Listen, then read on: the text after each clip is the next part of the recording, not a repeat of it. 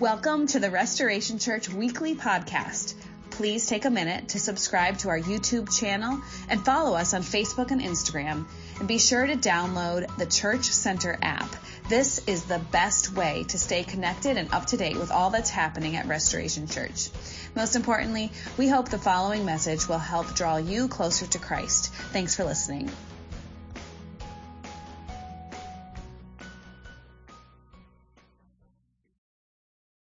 Yeah, Levittown looks good from a distance, doesn't it? It's up close and you start having the. No, no, I, no. I uh, we we love this community. We love it because God loves it, and so we love Levittown. Uh, a lot of other reasons to love this area as well. Hey, we are in a series titled "In Our Community for Our Community." This has been one of our mantras for several years. We talk about this all the time. It's one thing, if you've been around a little while, you've heard us say we are a church in our community for our community for a very long time. And the reason that we say this, it came out of a Christmas series that we did many years ago, um, because God came into the world to be for the world, right? God came into the world before the world, and so we said, hey, we should model that, right? If, if, if our ambition, uh, you know, Paul said, Ephesians 5:1, imitate God. Uh, he, he wraps up Christian discipleship in this one verse. Imitate God by walking in the way of love, right? But imitate God, that is what it means to be a follower of Jesus. And so we have this incredible opportunity to be in our community for the community because that is exactly how God interacted with us, came into our mess to be for us, came in our community, in our world to be for the world. So every church has a relationship with their community. Not every church has a good relationship with their community, but every church has a relationship with their community. Not every church seeks to model God in that relationship. There are only four ways, if you think about this, there are only really four ways that you can exist in relationship to your community, though. You can be in your church for your church. The community is full of worldly pagans, and so we need to protect ourselves from the world and so we are going to come into the fortress, which is the safety of the church, and we're going to live and exist in here. This is, these, are, these are churches that draw lines between themselves and the community. Churches like this will eventually die, always die. It may take 50 years, but churches like this will always die in the end. You could be a church in your church, you could be in your church, but for your community. These churches suffer from the savior mentality. They want to swoop down into their communities and save the community and then retreat back to the comfort and the safety of their church. A lot of suburban churches will do this with like inner city work, right? We go into the, the darkness of the inner city and we, we provide them resources and, and, and entertainment and events and things like that, and then we swoop back to the safety of the suburbs. We love our community, but we love it from a distance. We love our community, but we don't want to build a relationship with our community. These churches draw dashed lines between themselves and the community. You could also, you could be a, a church in your church, I'm sorry, in your community for your church. These churches talk a big game about evangelism and outreach, but the goal is really their own growth. It's not the community's well-being. They're not doing what they do for the community's sake. They're doing it for their own sake. They're not really interested in the, the sake of the community, the, to love their community. They're interested in growing their church. And this kind of becomes a bait and switch relationship if you think about it. We go into our community to love on you, hoping that you will come and expand our church, build our church, you know, grow our church. We're not doing it because we love you. We just want a bigger church in the end. This is a dashed line inside of a circle. Yes, we draw circles. We're an inclusive church. We draw, draw circles around our community, but our hope is not for the betterment of our community. The hope is for the betterment of our church. Lastly, you can be in your community for your community. This is what Jesus did for us. Come into the world with compassion to suffer with us so that he would meet us where we are, that is mercy, and invite us then into his abundant life, and that is the gracious invitation. This is incarnation, incarnational ministry, right? Being in your community for your community. Churches who do this simply draw circles around their community unconditional circles around their community. And they love their community well, not so that their church will grow or that everyone will think their church is the best church in the world. They're not doing it for the sake of their church. They're doing it for the sake of their community, simply because they love their community. And this is what God did for us. So we've decided to be a church in our community for our community uh, missional outpost. We come here to learn to be like Jesus, to, to grow in his love, to, to be filled more and more with his love, so that as we walk among our neighbors and our communities, that, that love overflows upon our communities and our neighbors. Simply for their sake. To love people well, simply because God loves people well.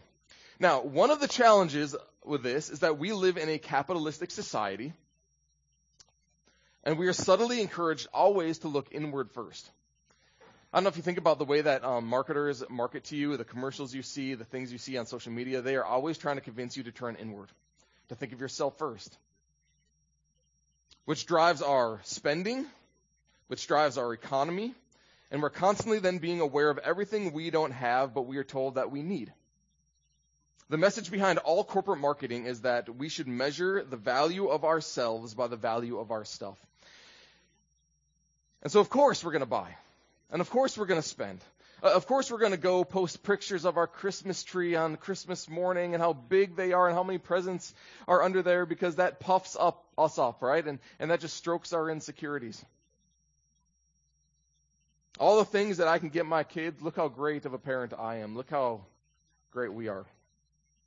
Stuff is never just about stuff. It's our internal sense of self, our self-worth, our intrinsic value at stake. And so my stuff, if you think about it, strokes my insecurities. And it calms my insecurities down when they get razzled. Marketers and psychologists, they're constantly putting things before you because they know awareness fuels discontentment. We talked about this last week for a little while. Awareness will fuel your discontentment, which will also stroke your insecurity. You were fine with your iPhone 14 until you heard that there was an iPhone 15 with a titanium case around it. It's like I didn't even know I needed it until I was told that it existed. I wasn't even hungry until the Papa John's commercial with their stuffed garlic, you know, crust came on the TV. I wasn't even hungry until I saw that. I didn't even really know, realize I needed it until I saw it on the TV. We, Amazon, Amazon Prime Days. Oh my goodness, Amazon Prime Days. How many of you purchased something that you probably didn't need you, we did. We certainly did. We, we didn't even know we needed a, a new mop until we were told that there was a new mop in the world. and it spins. We're like, wow, this is going to do a much better job than our previous mop, which is doing a fine job. But now we have a new mop. We didn't even know we needed it until we were told that it was aware in the world, that it was, that it existed in the world. But it was on sale, right? Awareness of what we don't have makes us believe that what we do have is good, isn't good enough. And therefore, I'm not good enough. If we put our value in, if our value is, is intrinsically held to the value of our stuff, then when my stuff isn't good enough, then I'm not good enough. And that's a real problem. Especially this time of year when we are inundated with awareness of things we don't have. But awareness also, and I want you to think about this because this becomes so important. Awareness also has the power to drive your, your discontentment in a different direction. Right? It can drive our discontentment towards just purchasing more and consuming more, but can also drive our discontentment in a different direction. Marketers want you to selfishly pity your material goods so that you spend more to upgrade them, to pad your insecurities so you feel better about yourself. But what if instead we chose to open our eyes not to the things we don't have, but to the needs of others? And maybe all the things that we already do have, all the gratitudes, right? The blessings that we do have. What if we chose to open our eyes to something else? Instead of opening our eyes to everything we don't have, we made a deliberate choice to open our eyes to the needs of others. What if you became aware of your blessings? How would that change your mentality? See, awareness can either fuel your personal selfish discontentment and your need to stroke your insecurities, or it can fuel unprecedented generosity. If you're going to become good at being rich, which is what we talked about last week, you must learn to cultivate your awareness of things that really matter. You must invest yourself in context and eventually put yourself in situations where your eyes are going to be opened to the needs of others, where your eyes are going to be open to what you already have and the blessings you already have, because, my friends, you will solve 0% of the problems that you're unaware of. That's just the basic truth, isn't it? You will solve 0% of the problems you're unaware of. Awareness of what you do have, though, often realize we're experiencing, oftentimes of how little have. I mean, you ever experienced this? Maybe you went to a third world country on a missions trip, or, I mean, last year we went over to Trenton and we served at the Trenton area soup kitchen and we served the homeless, or every second Friday night during shared meal here, we invite the homeless and those in need into our community. When you're in the context of those who have very little, you recognize very quickly what you do have. Awareness of what you already have can sow gratitude in you. That's why we do this 40 days of gratitude to focus on your blessings. And gratitude, my friends, can sow unprecedented generosity in you. And generosity can sow solutions into a world riddled with problems. So if you truly want to do good, if you want to make change in your world, you're going to have to get the attention off of yourself and focus your attention elsewhere.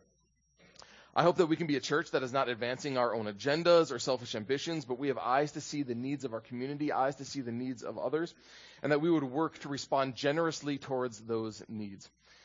In this, love and gracious actions will be solutions not merely to physical needs, but a community that is looking for belonging and significance and hope and dignity among the despair.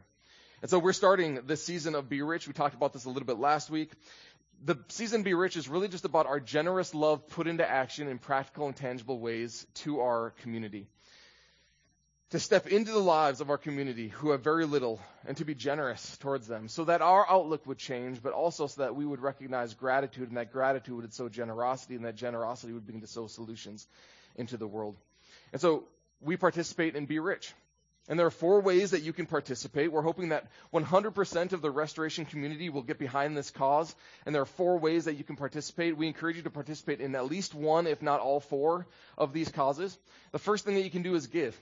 As of last, starting last week, we've already given $1,100 to the cause of Be Rich, which is super cool. Thank you. Yeah, so, so cool. And friends, that's only by 16 people. Okay? 16 people have contributed $1,100. So thank you. Thank you so much for giving to be rich. This is going to cost money. Yes, it's going to be a sacrifice for us to be generous towards our community. It's going to cost money. So we are asking, and we ask about $40 a family, but that may seem too radical for some of you. Maybe you want to consider giving $10. Maybe that's not enough. Maybe you feel God is calling you to give 500. I don't know what God is calling you to give. Whatever God is calling you to give in this season of Be Rich, I encourage you to do that. You can go to the giving portal on our website or in the app, and you can pull down on the, the Be Rich tab and give specifically to this cause. In addition, though, we also ask that people donate. There's a number of things that we need donations for, uh, specifically stocking food pantries, which are historically low, by the way. There are bare shelves on so many food pantries in our community right now. So we're going to do what we can to stock as many food pantries as possible um, Uh, along with some Thanksgiving food baskets, things like that. We'll talk in just a second more about this. And then you can shop. There's a number of things that you can shop for specifically if you take a family from the Giving Tree. If you participate in our Manor Elementary School teacher blessing, then you can shop for that as well. I recognize that donating and shopping and giving all cost money. Yes, I get that. I, this is a sacrificial time of year. We're, we're challenging you to be sacrificial. You know why? Because when you sacrifice, when you love, you are participating. This is what Paul says. You are participating in the suffering of Christ. And when you participate in the suffering of Christ, you become like Christ. And then you get to inherit his resurrected life as well. And so this is an act of discipleship. This is what we're hoping. We're hoping for you to become like Christ together with us. And then you can also serve. There's so many things that need your service. Uh, so many ways we need bodies. Yes, you're not just a cog in a wheel. You are serving a great purpose to love our community well. So here are all the things that you can do to help us be rich. You can find all these on the Be Rich tab of our website. A lot of these are in the app as well. But on 1029, we are cleaning up Hood Boulevard. I'm going to go through these really, really quickly. Uh, simple. It doesn't cost you a thing other than your time and your energy to go and pick up the trash along Hood Boulevard. We are um, working to take a bite out of food insecurity within our community. Again, um, on our website, there's a whole list of all the donations that we're looking for um, to, food, to stock those food pantries. Um, the Bridge Coffee and Community, this, this coffee shop that we are opening, um, is opening soon. Next Sunday, we're going to tell you when. So you don't want to you don't want to miss it. You don't want to miss it. You want to be here next Sunday. If nothing else, to celebrate 10 years of restoration, yes, but you're going to learn when the Bridge Coffee Community will be open to the public.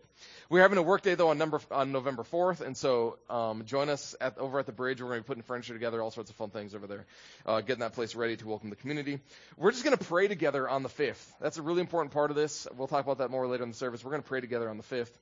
Um, Thanksgiving food baskets, we have been challenged to give 100 boxes of uh, mashed potatoes, 100 bags of stuffing as well to help supply food baskets for 100 families within our community. The Manor Elementary School teachers wish list. We do this every year. We choose a different elementary school in the area. We ask the teachers, "Hey, what do you want? What would bless you?" And then we go and we buy it all. It's super. That's that's like so much fun. I love it. Uh, building relationships with the schools has been really really powerful.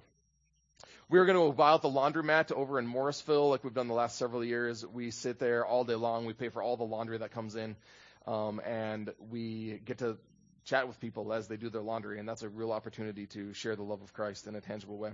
Uh, the Giving Tree opens also on the 12th. That is our opportunity to, to wrap our, our love around uh, families who are struggling to provide a happy family for their Christmas this year. Uh, that opens on November 12th as well. November 12th is going to be a crazy day around here, friends. A lot going on on November 12th. Uh, Treehouse is also, I think, doing a service project on the 12th maybe not, but we'll get more details on that later. Um, we are also telling you, te- we want to tell our community about the, the bridge opening up. So on November 12th, we're going to have flyers available to anybody who wants to take as many as possible and canvass their own neighborhood. We encourage you to be praying or, for every house along your community as you as you walk and just um, canvass your community um, with flyers about the, the bridge opening up. Um, we, have, we have a day of service here at Restoration Church. There's a number of projects here on our campus, inside and outside, that need to be accomplished on Saturday, November 18th. And so we do that each year to kind of love on the building God has entrusted with us. And then on the following day, November 19th, Sunday, we're going to gather at 9 a.m., no 10 o'clock service, 9 a.m. service, a really abbreviated 15, 20 minute service. And then we're going to go out into the community, or we're going to be doing jobs here that will ultimately bless the community. Um, so we're going to be doing a community day of service on the 19th. We're going back to the Trenton Area Soup Kitchen on the 20th of November and the 18th of December. And so if you want to go serve the homeless over in Trenton, you can sign up for one of those days. We're going to do a pay forward again. We love this evening. We just, we give you an envelope full of cash and we say, hey, go bless your community in a tangible way. Go have fun with it. Whatever creative way you can do to bless your community, go and do it. That's November 30th. We're going to walk our community and pray over houses on December 5th. Uh, we're bringing back the shared meal holiday shop where it's it's it's just beyond a shared meal on on December 8th. It's not just a shared meal. We are going to um, open up a shop for those in need and the homeless among us so that they can get material goods that would really bless them this holiday season. On 1212, we are going to wrap all of those gifts for the Manor Elementary School teachers, and then the following day, we're going to provide coffee and hot chocolate to all the teachers as they go to their classrooms. They find these gifts on their desk. It's, it's a really special morning uh, the following day. Um, we are hosting another Christmas party for children whose parents are incarcerated on 1216. Uh, it was a really powerful afternoon last year when we did this. And then we're just going to gather for as many people as want to. We're going to hold some candles and some bells, and we're going to go Christmas caroling together on December 21st. So to kind of conclude our Be Rich season. So there you go, friends. It's a busy, busy season. Do you see, do you see why we need 100% participation? Um, we need everybody involved. And so I would really, really encourage you. It will not only bless our community, it will be a blessing to you, I promise. Get involved and Be Rich. You can find all this on the app or the Be Rich website. You can sign up today for all of these things. Participate, get involved. Help us draw wide circles around our community so that we can love our community very well and offer them the hope of Christ. I'd also encourage you to invite those who aren't part of the restoration community to join you in this. Even if they don't attend restoration, they're not part of this community, but you think they would like to come serve the homeless with you, man, invite them along. This is a great introduction to the to the hope of Christ. Um, so I would encourage you to invite others that you know that might like to join you in this. All right, so here's one of the more shocking things that Jesus said in his ministry. Here's one of the more shocking things that he said. He said, I am the light of the world. Whoever follows me will never walk in darkness, but will have the light of life. This was so shocking, in fact, that the Pharisees and the teachers of the law who listened in and heard him say these things, they started saying, You're a liar. You don't have the authority to say such a thing. Now we're thinking, look, what's the big deal? It's just saying he's the light of the world. That's not that big of a deal. Well, for the Jews listening, the light of the world would have conjured up images of creation. That would be the first place that they would have gone to, creation. They would have envisioned Genesis 1 and the Spirit of God hovering over the darkened waters. We read this at the very beginning. Darkness was over the surface of the deep, and the Spirit of God was hovering over the waters. And so the Hebrew word for darkness here is hoshech. Everyone try to say that? Hoshech. You got to kind of get that grilling in the back of your throat. yeah, hoshech. It doesn't literally mean, it, it can mean the absence of light, which is what darkness is, right? It can mean like a physical darkness, but it also can mean despair. It can also mean evil. It can also mean um, I think I have a list here actually. Yeah, darkness darkness wasn't just about the absence of light. It meant it meant despair and chaos and misery. Darkness wasn't just about not light being present. It was about evil and wickedness and misery and chaos and sorrow and death. And all that is meaningless and unproductive. There we go. Thank you, Liam. And uh, and not only over individuals, but over communities and societies in the world. This is what that word word means. Yes, it means darkness as we think about darkness when it gets light, dark outside, night outside, but it also means so much more. And and one might look at the world right now and think, man, there is just a canvas of darkness over the world. Anybody feel that the last couple of weeks? Man, I think you watch the news, you see what's going on in the Middle East right now with Israel and Palestine. Darkness. You think about what's happening in Ukraine. I think of darkness, right? Darkness is over the face of the earth. Or we might look at households that are just, you know, full of strife and they're fighting. You know, I think of a child witnessing domestic abuse, and that's just like a heart that is just full of darkness, or a household that is just full of darkness. That's often the the words we use to, to describe the hearts and the minds of mass shooters. The, the media even uses this. They think of like darkened heart and darkened mind, and how, how could how could someone do such an atrocity or commit such a crime? And we talk about darkness in this really profound way, but it's not it's any physically darker. When, it, when we first came here, everyone kept telling me about how dark Trenton is. Like we moved from Minnesota, so we didn't really know this area as much. Emily did; she grew up here, but I was like Trenton. It's like I, okay, I kind of. Everyone kept saying like, yeah, dark. It's such a dark city. Not that it's any literally darker than any other city, right? Like it's not like the lights don't work there. It's just that, man, the prostitution, the drugs, the murder, everything that goes on in Trenton is such a dark city, and you're so close to it. Be careful. They kept saying. I think of people maybe within this community, even like some of you, man, your heart is just dark. Your mind might just feel dark. You feel oppressed. You feel depressed. You feel anxious. You feel lonely. Darkness is this word that we use to characterize these feelings. Now, I'm not going to go into the lengthy explanation of Genesis 1. If you want a very, very lengthy explanation of what Genesis 1 is all about, take Story of a Story 1, and you'll learn all about it there. Good times. But the story was written, and this is the one thing I want you to know about the story of creation right now. This Genesis 1 was written to a slave nation that only ever knew chaos. That's its audience. They could relate to a world full of darkness and evil and misery. It's all they knew of life as they were beaten regularly. They were told to make more bricks with less resources. I'm talking about the Israelites enslaved to the Egyptians, right? This is the audience that first received Genesis 1. They were a slave nation under the oppression. They knew darkness. They felt that misery, distress, despair, chaos. That's all they knew of life. And so one of the main points that the author is, is trying to make is that this creation story is a way to provide an anthem of hope to an oppressed people. At the creation, they would have read this and they would have been ex- exuberated with hope. They would have been infused with great hope to, slow, to show a slave nation who the God of the Israelites is and what this God is about.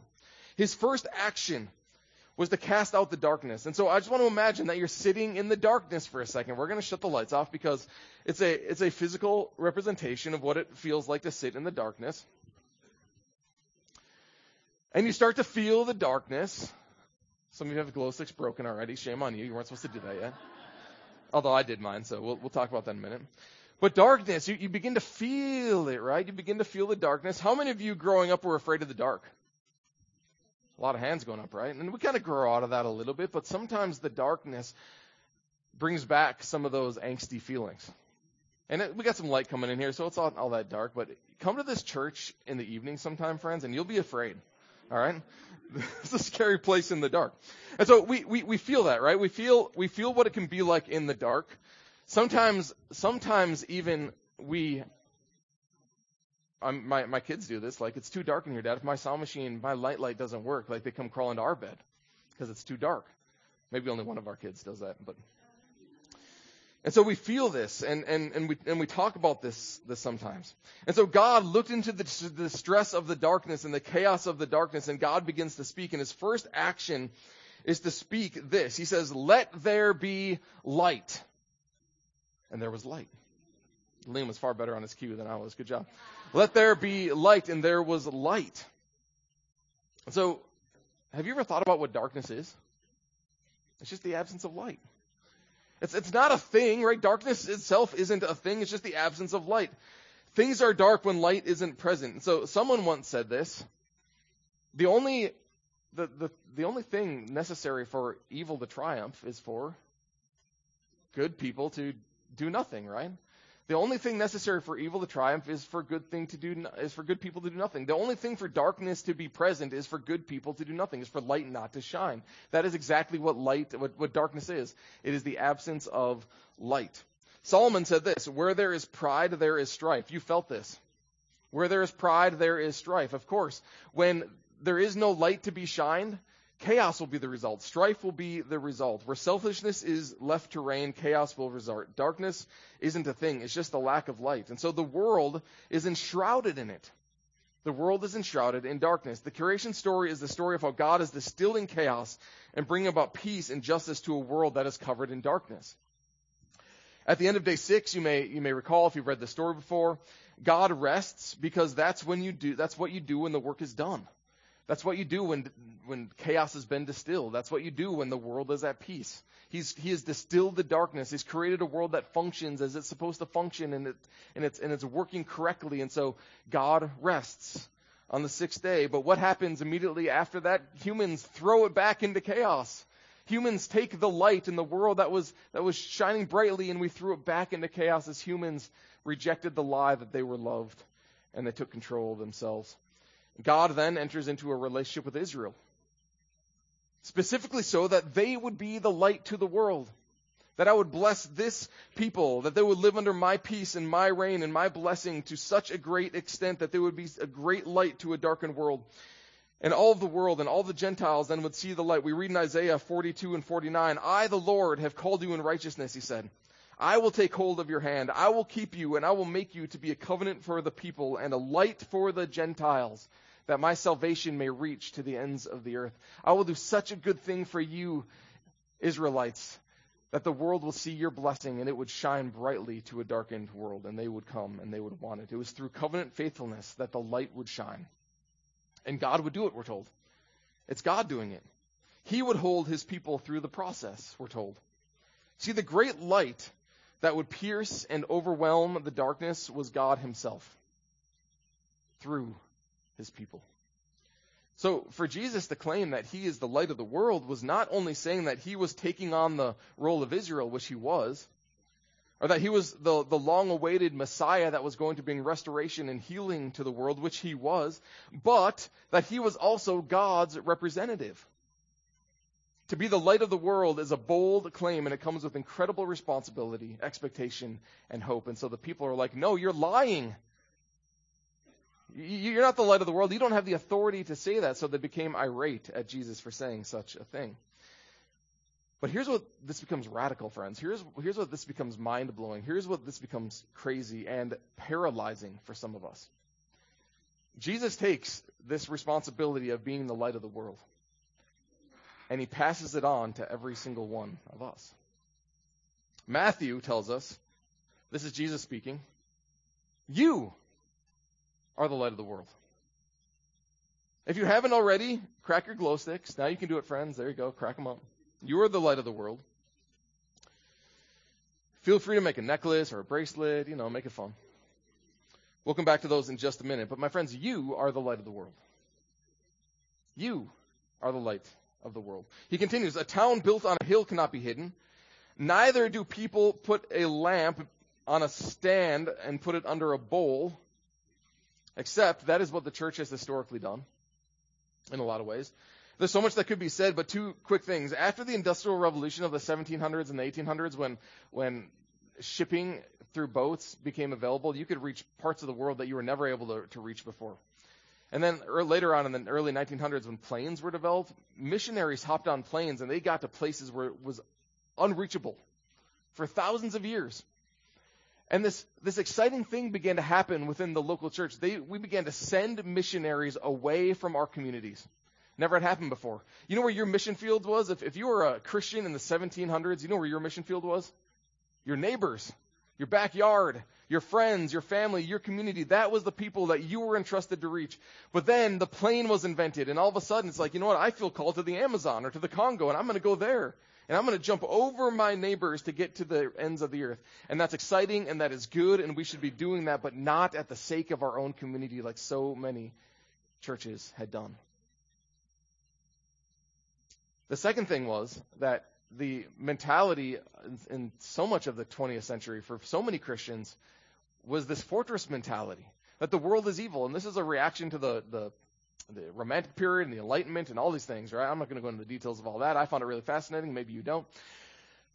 The reaction to the to the Romantic period was that we need to, to, to build walls of defense around the wicked and corrupt world. And so we're going to be a church in our church for our church. And what happens when you're only consumed about yourself? You don't have any light to shine into the darkness because you're shining it among yourself. It's hard to shine light into darkness when your light only shines in the presence of other light. I mean, look around. As a matter of illustration, like I have a glow stick on, but it doesn't glow. You know why? It's in the light. What, what light do I have to shine? If this is my light, it's, it's not very bright. It's not very illuminating. Darkness isn't being pierced by it, but what happens when, what happens when we enter into the darkness with our light? It begins to light up.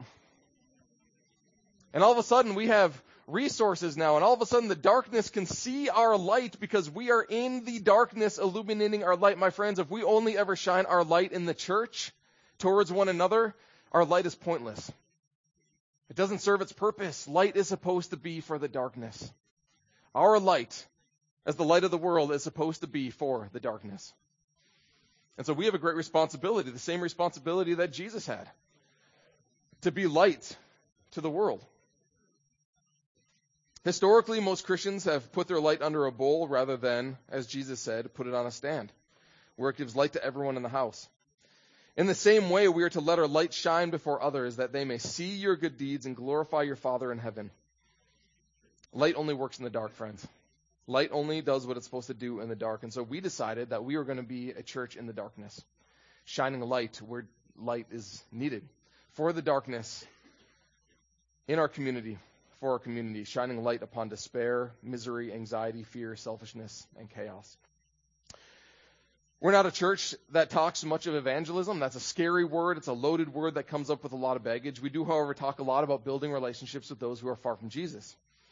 And so as you build relationships with people, at least one of four universal searches are going to suffice. If you build relationships with those who are far from Jesus, one of four things are always going to come up because these are four universal searches that every single person on the face of the earth is, is searching for. Unconditional belonging. We've heard about this already with Melissa. She found it here.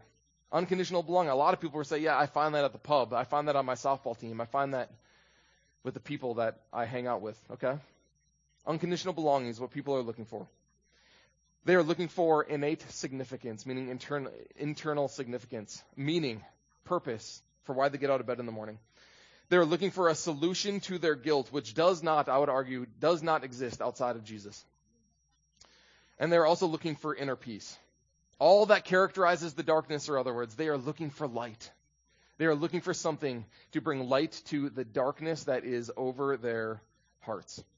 And so at some point in your relationship with those who are far from Jesus, one of these things are going to suffice. And you know what? When one of these things comes to mind, comes up in conversation, you have an opportunity to share the hope you have in Jesus. You have the hope. You have the opportunity to shine your light into their darkness. At some point, one of these are going to come up, and so you have an opportunity to share the light you have in darkness. I would always enc- encourage you to begin with prayer. Pray over those who you know are far from Jesus, your neighbors, your community, your friends, your family. Pray for them and pray over them. You should have received cards over the last several weeks with a circle around your house. I'd encourage you to keep that forward. Begin with prayer, friends. And then I want to encourage you to listen well and listen attentively and listen actively. Listen to what they're saying when you're talking to your neighbors and talking to your friends who are far from Jesus. Listen one of those things are going to come up in time. I would encourage you to begin to eat with those who are far from Jesus. Jesus shared like 160 meals in the Gospels with other people, with those sinners. We need to eat together. That doesn't have to be like a meal, although it could. It could be around the fire pit eating s'mores. Invite people to come over. Uh, I would encourage you to begin gathering around food. Something happens when you eat together. Conversation begins to happen. Hearts begin to open up and minds begin to open up. And then I would begin to encourage you to serve and to ask for help. Not only serve your community, but ask your help for community as well. Begin to build relationships with those who are far from Jesus. And then, when the time is available to you, begin to share your story and begin to invite them into a life with Christ. Bless your community, in other words, friends. Bless those people who are far from Jesus. It's not hard, it doesn't need to be threatening. Begin to build relationships. Begin to love your people well. Begin to shine the light that God has entrusted you into the darkness. I'm going to invite the band forward. We're going to sing a final song as we reflect on this for just one second more. Here's what I love about glow sticks, though. You know, a glow stick exists.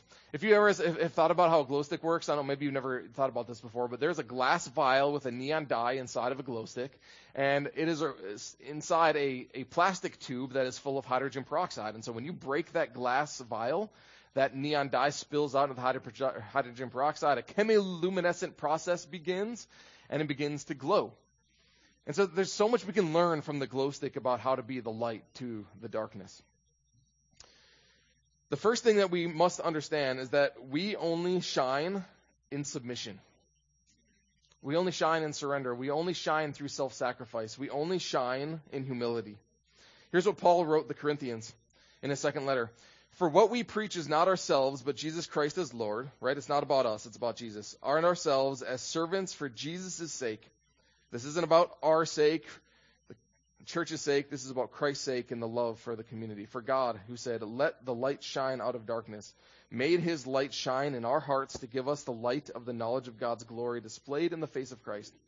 But we have this treasure, he says, the treasure being the light of God's knowledge, right? We have the hope of Christ, in other words. We have this treasure in jars of clay. Fragile, right? Fragile, humble vessels. To show that this all surpassing power is from God and not from us. That is why we are fragile, is because this isn't our power. This isn't our strength. It's not our, um, it's brilliance or creativity. It is God working through us. He continues, We are hard pressed on every side, but not crushed, perplexed, but not in despair, persecuted, but not abandoned, struck down, but not destroyed. We always carry around in our body the death of Jesus, so that the life of Jesus may also be revealed in our body. It is through our humility, through our self sacrifice, through our submission, through our dying to ourself that light shines. That is the only way light can shine. Jesus' kind of light can shine. It is revealed in our weakness. This isn't about our good deeds.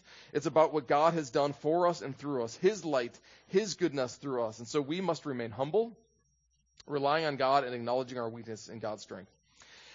One other truth that I want to point out really quickly about this analogy, and this kind of breaks down the analogy a little bit because this isn't universally true, um, is that if these chemicals remain separate, the light will never shine.